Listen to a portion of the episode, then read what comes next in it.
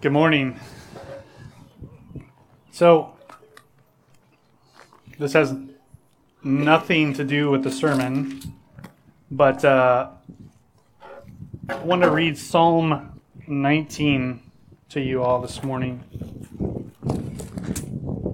And I mean, it probably has something to do with the sermon, not like not nothing. But David says, "The heavens declare the glory of God." And the sky above proclaims his handiwork. Day to day pours out speech, and night to night reveals knowledge. There is no speech, nor there are words whose voice is not heard. Their voice goes out through all the earth, and their words to the end of the earth. In them he has set a tent for the sun, which comes out like a bridegroom leaving his chamber, and like a strong man runs its course with joy. Its rising is from the end of the heavens, and its circuit to the end of them. There is nothing hidden from its heat. The law of the Lord is perfect, reviving the soul. The testimony of the Lord is sure, making wise the simple. The precepts of the Lord are right, rejoicing the heart. The commandment of the Lord is pure, enlightening the eyes. The fear of the Lord is clean, enduring forever. The rules of the Lord are true and righteous altogether. More to, more to be desired are they than gold, even much fine gold. Sweeter also than honey and drippings of the honeycomb. Moreover, than by them is your servant warned. In keeping them there is great reward. Who can discern his errors? Declare me innocent from hidden faults. Keep back your servant also from presumptuous sins. Let them not have dominion over me. Then I shall be blameless and innocent of great transgression. Let the words of my mouth and the meditation of my heart be acceptable in your sight, O Lord, my rock and my redeemer. So, the beginning of this psalm like, talks about how God's creation declares his glory. And I remember when, when the Y first sent me a message saying, uh, saying, don't cross that spot right there. They sent me a message saying that uh, the gym was going to be closed. And I was just like, oh, come on. You know, it's going to be shut down for a month. We're going to have to come up with new plans. We're probably going to have to buy some new stuff. It's going to be this, this mess. Um, but today, I'm not mad about it. Right? We are, we are out in God's creation as God's creation, giving him glory for who he is and what he's done. Like we are doing what we're supposed to do as his people. And so I'm, I'm, I'm glad now that we get to do this together. So today we're, we're talking about, about neediness. So kids, where are you guys at this morning? Can you raise your hands up? All right. So my first question for you, it's, it's a pretty tough one. And I don't have any slides. But uh, what, what are these things over here that are growing? These are trees? All right. Okay. And they're, these are, are these small trees, big trees? What do you think? Big trees. So how did, how did those get there? Okay, so there's a couple different answers. Both of them, I think, mostly right, right? There, there were seeds that were planted there at some time by someone and God caused them to grow. Right? So they've been growing for a long time. So now I have another question for you. Earlier today, when we got here, I found this stick on the parking lot. Right? Does everybody agree this is a stick? All right, where did this stick come from? A tree. So you're telling me this was once a tree? Well, part part of a tree, right? Okay, so can I like turn this back into a tree? Well, what about what about if I do this right here? This is a pot. It's got some dirt. Tree. Right? Tree? Okay, why not? Okay, well what about what about if I took some of my water and then poured it in here? The wet stick? All right. So, what do I need to do in order to get a tree to grow out of here? A seed? And then what's the seed going to do? So, so it'll grow roots. So you're telling me that that stick needs roots in order to be a tree? You're right. Um, today, one of the things we're going to be talking about is this passage that uh, Silas actually read earlier that, that Jesus is the vine and we are the branches. Right? If we want to be who Jesus has called us to be, if we want to be his people, we can't be like this dead stick. Right? We can't just put ourselves in a pot of dirt and pretend like we're a tree. We need to have roots, and our roots are where we connect to Jesus. And so, kids, I would encourage you to go home today and talk to your parents about what they learned about our neediness, about how we deeply, deeply need Jesus, and how if we're not connected to Him, if we're not abiding in Him, there's no way we can be who He has called us to be. There's no way we can live the life that He's called us to live. There's no way that we can have the relationship with Him that He welcomes us into. And so, kids, go home and ask your parents what they learned today. Parents, go home and preach the gospel to your kids about your neediness and how much you need Jesus. So, I want to start this morning by reading a couple quotes to you.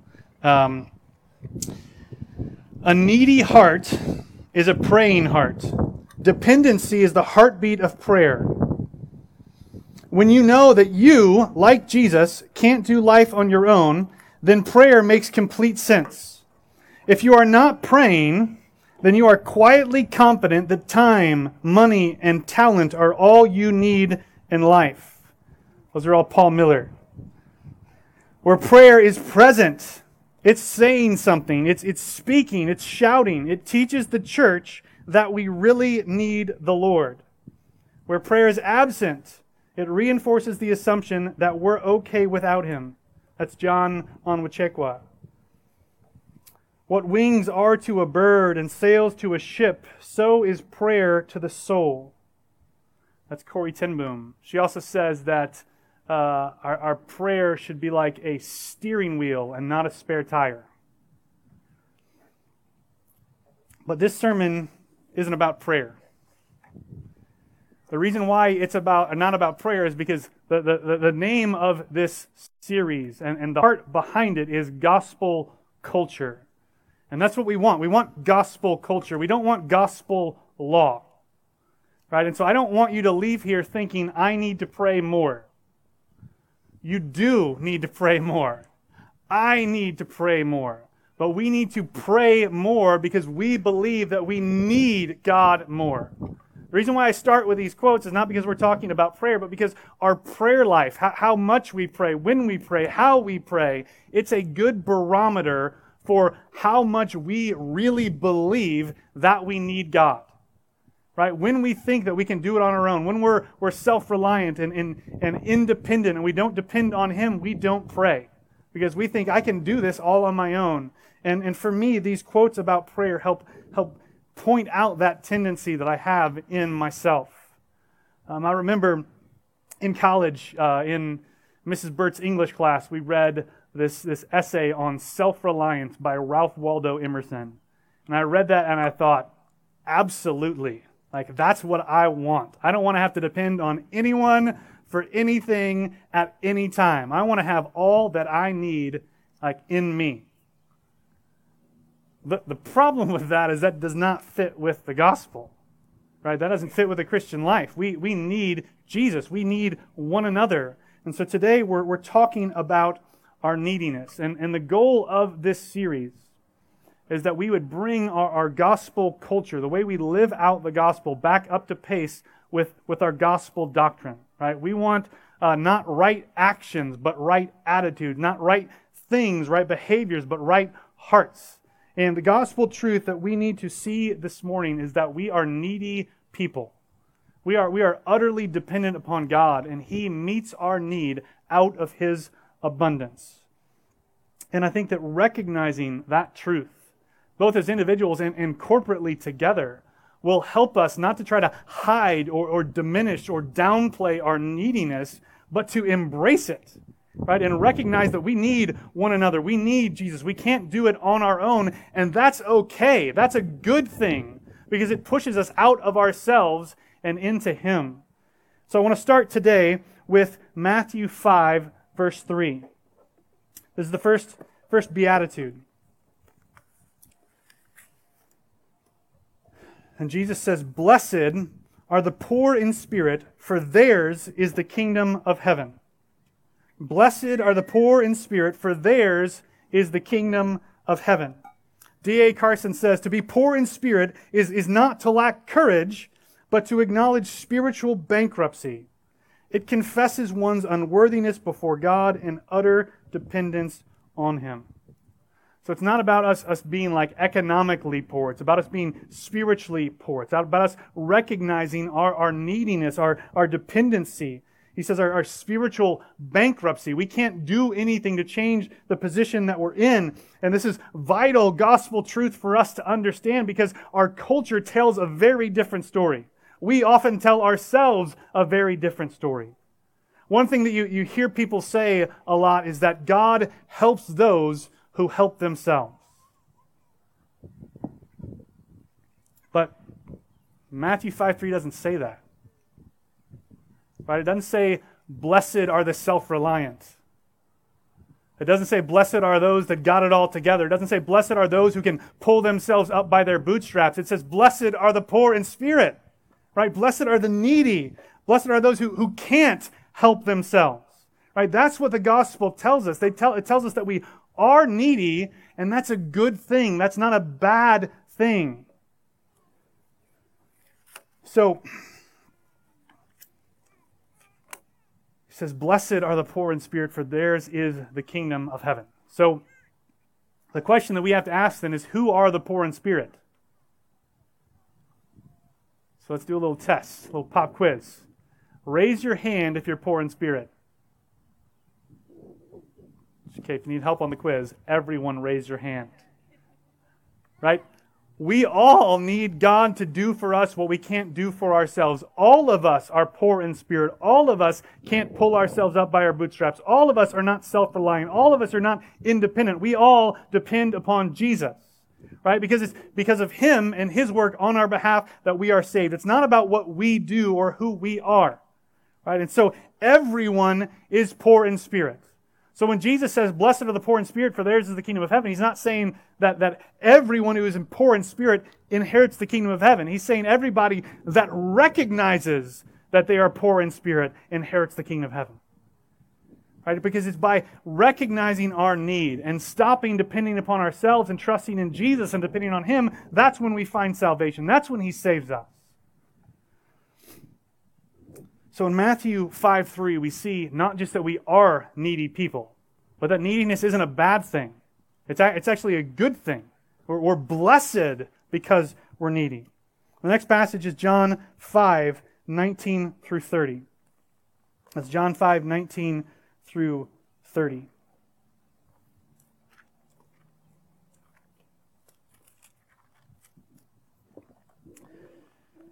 So Jesus said to them, Truly, truly, I say to you, the Son can do nothing of his own accord, but only what he sees the Father doing.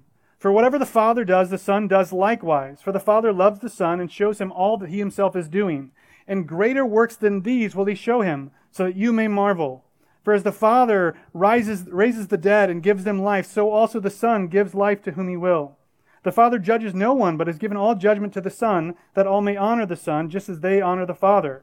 Whoever does not honor the Father, or whoever does not honor the Son, does not honor the Father who sent him. Truly, truly, I say to you, whoever hears my word and believes him who sent me has eternal life. He does not come into judgment, but he's passed from death to life. Truly, truly, I say to you, an hour is coming and is now here when the dead will hear the voice of the Son of God, and those who hear will live. For as the Father has life in himself, so he has granted the Son also to have life in himself and he has given him authority to execute judgment because he is the Son of Man. Do not marvel at this, for an hour is coming when all who are in the tombs will hear his voice and come out. Those who have done good to the resurrection of life, and those who have done evil to the resurrection of judgment. I can do nothing on my own. As I hear, I judge, and my judgment is just, because I seek not my own will, but the will of him who sent me. So, twice in this passage, Jesus says that he doesn't do stuff on his own. He says he does nothing of his own initiative, of his own accord. Later in verse 30, he says plainly that he, he does nothing on his own. I can do nothing on my own. That's, that's Jesus talking, right? That's not me saying I can do nothing on my own, although it's also true of me. But Jesus says, I can do nothing on my own. That's surprising, right? Because Jesus is, is fully God, fully man. We don't think of him as someone who is dependent. But what we see of him in the Gospels is he, as he lives his life on this earth, he is dependent upon the Father. Right? There are multiple places in the Gospels where he withdraws from the crowds. He withdraws from his disciples. He gets alone so that he can commune with his Father. In John 5, he says that he does nothing of his own initiative. He does nothing of his own accord. He does nothing on his own. And so the point for us is that if, if Jesus doesn't do anything of his own initiative, if Jesus does nothing on his own, if Jesus needs to withdraw from people to be alone with his Father and commune with his Father in order to get through life in this world, if Jesus has to do that, how much more do we? Right? If he is dependent upon the Father, doesn't that also mean that we are dependent upon the Father? I don't know if you know this, but Jesus is better than us. Right? He has power, authority in himself. Right? If anyone could have been self reliant, it was him. But he wasn't. He depended upon the Father. So we've seen, right, we're poor in spirit, and being poor in spirit is a good thing, it's a blessed thing. We've seen that Jesus is needy, he is dependent for his Father. The next passage we're going to is John 15. I want to read verses 1 through 11.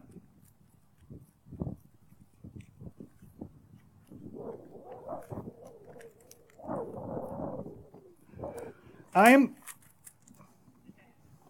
I am the true vine, and my Father is the vine dresser. Every branch in me that does not bear fruit, he takes away, and every branch that does bear fruit, he prunes, that it may bear more fruit. Already you are clean because of the word I have spoken to you. Abide in me, and I in you. As the branch cannot bear fruit by itself unless it abides in the vine, neither can you unless you abide in me. I am the vine you are the branches. Whoever abides in me and I in him, he it is that bears much fruit. For apart from me, you can do nothing. If anyone does not abide in me, he is thrown away like a branch and withers, and the branches are gathered, thrown into the fire, and burned. If you abide in me, and my word abides in you, ask whatever you wish, and it will be done for you. By this my Father is glorified, that you bear much fruit, and so prove to be my disciples. As the Father has loved me, so have I loved you. Abide in my love. If you keep my commandments, you will abide in my love, just as I have kept my Father's commandments and abide in his love. These things I have spoken to you, that my joy may be in you, and that your joy may be full. This is a passage that, that's filled with, with a lot of, of promise and warning.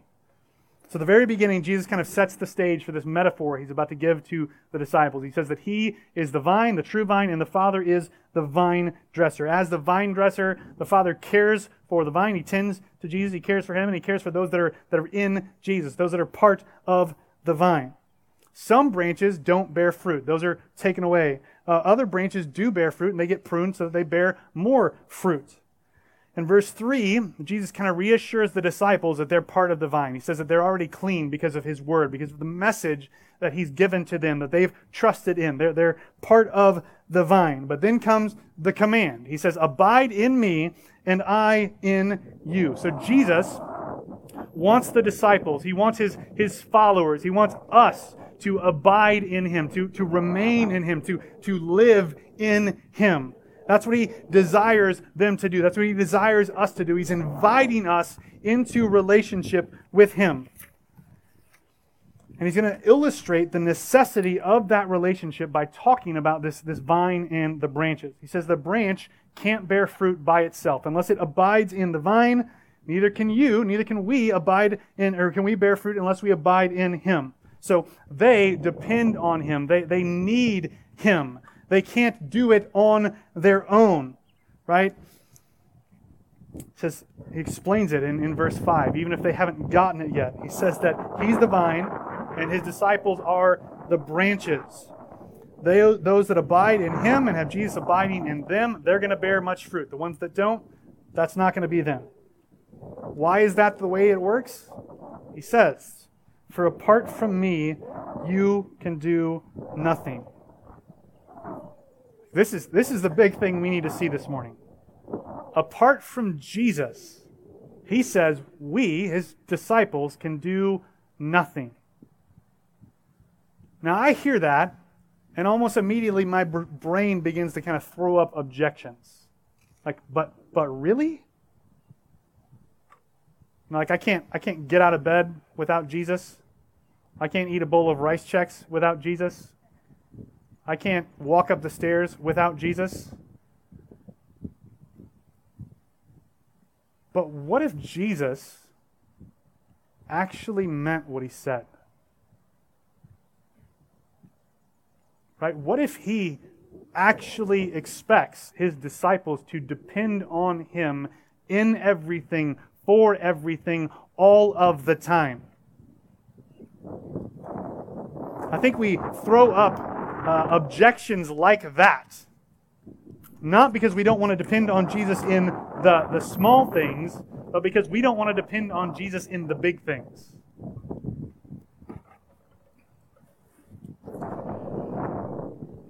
Verse 6 warns us about the, the alternatives to abiding. If we don't abide, we're not going to bear fruit. We're going to be thrown away. We're going to be gathered up. We're going to be burned. That's not what we want. We want to be part of the vine. Why do we want to be part of the vine? Well, look at what follows in the rest of the passage. He says, If you abide in me and my words abide in you, ask whatever you wish and it will be done for you. So if we abide in Jesus, prayers will be answered. Right? This doesn't mean that we'll get whatever we want.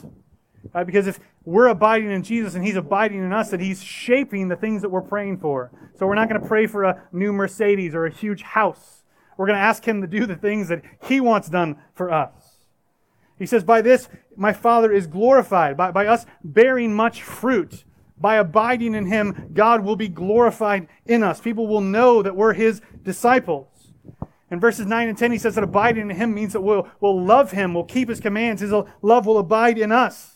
In verse 11, he says that if we abide in him, his joy will be in us and our joy will be complete. We want all of those outcomes in our lives. But we don't want to depend on him for it. Right? We want his joy to be in us. We want our joy to be full. We want to keep his commands. We want to people to know that we're his disciples and him to be glorified by us in what we do, but we don't want to do the work of abiding in Jesus. Because that's something that most people don't see. That's something that we do on our own. That's something that happens in our heart. We want to be able to do the work for ourselves and get the outcomes that He promises for abiding in Him. It's not an accident that this is the first topic we're covering in the series. The reason why we're starting with neediness is because if we don't get this right, none of the other weeks matter right? Without depending on Jesus, without knowing our need for Him and it pushing us into His presence, we're not going to be people that are humble. We're not going to be people that are kind. We're not going to be able to be hospitable. We're not going to be able to have the kind of life and live the kind of life and have the kind of culture that He calls us to have if we don't depend on Him. All of that flows out of us abiding in Him. We want to be able to do that all, all that stuff on our own, but we can't. And so we're starting here because we need Him. Right? In order to, to build and, and, cultivate and produce the kind of culture that we want, in order to put a, a rich and full and vibrant gospel culture on display for the world around us, we have to abide in Jesus. And honestly, moving out in this direction forces us to need Him. I was talking to, with a prayer class this morning, and, and I said that I, I'm, I'm really excited for this series because it pushes us in a direction that we cannot go on our own. But I'm also anxious about that because it pushes us in a direction we can't go on our own. Right? We, there is so much that, that we think we can do in our own power, and we get comfortable doing it. But in doing that, we miss out on the blessing that Jesus wants to give us by, by abiding in Him.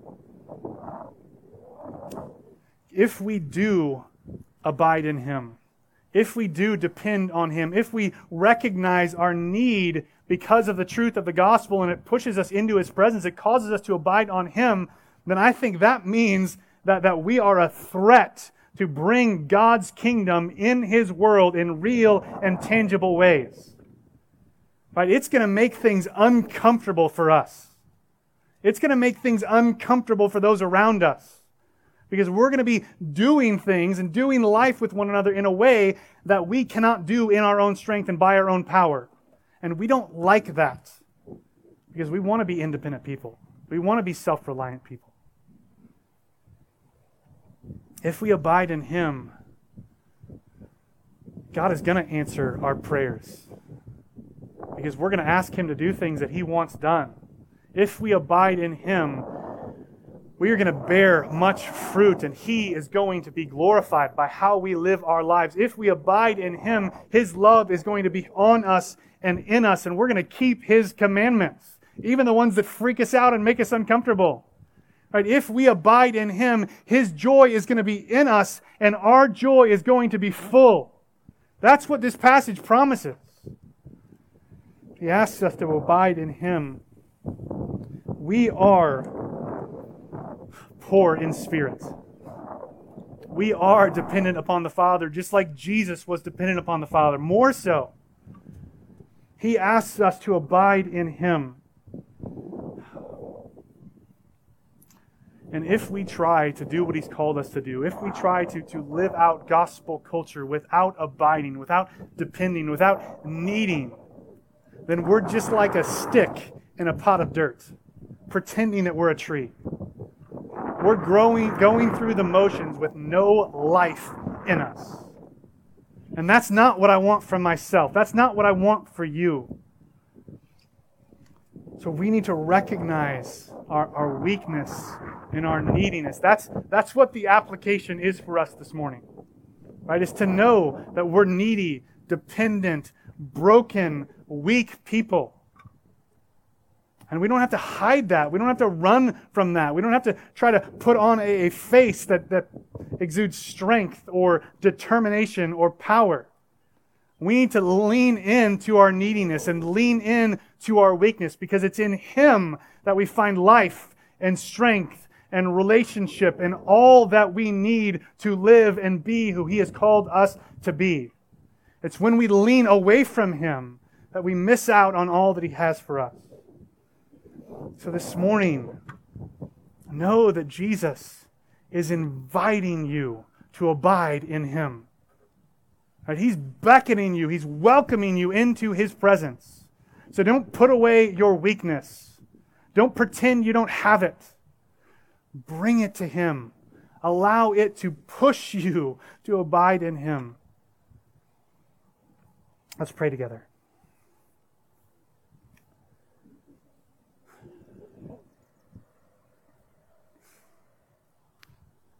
Jesus, we thank you that you tell us that, that we don't have to get it all together. We don't have to have it all together. Uh, we are, are weak and not strong. We are dependent and not independent. We are reliant and not self reliant. But you are strong. You are powerful. You are someone who is trustworthy. And we can always, always, always rely on you. And so we pray that you would use the truth of your gospel message to make it very clear to us that we are not strong in and of ourselves, that we are needy and we need you. And if there are any of us who, who aren't convinced of that, who think that we're strong, who think that we can do it on our own, I pray that you would use your spirit to break us down so that that notion is completely taken away from us. Jesus, I pray that you would lead us out into circumstances, in situations, into to moments and, and seasons where we are forced to depend on you.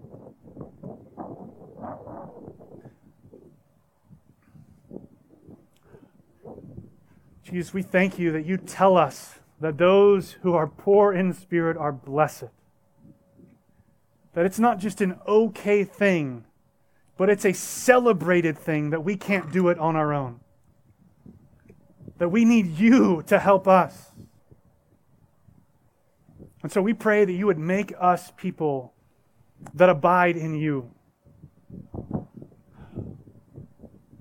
That we would know that, that any goodness, any kindness, any humility, any hospitality, any vulnerability, anything good in us flows to us from the vine, flows to us from you. And so we pray that you would use your spirit to drive that truth deep down into us. That you would by your Spirit, put to death our flesh that thinks we can do it on our own. Jesus, we thank you for your sacrifice, that you came to do for us what we can't do for ourselves, and that you still do that. Pray that by your Spirit you would draw us into your presence and make us people that abide. It's in your name we pray. Amen.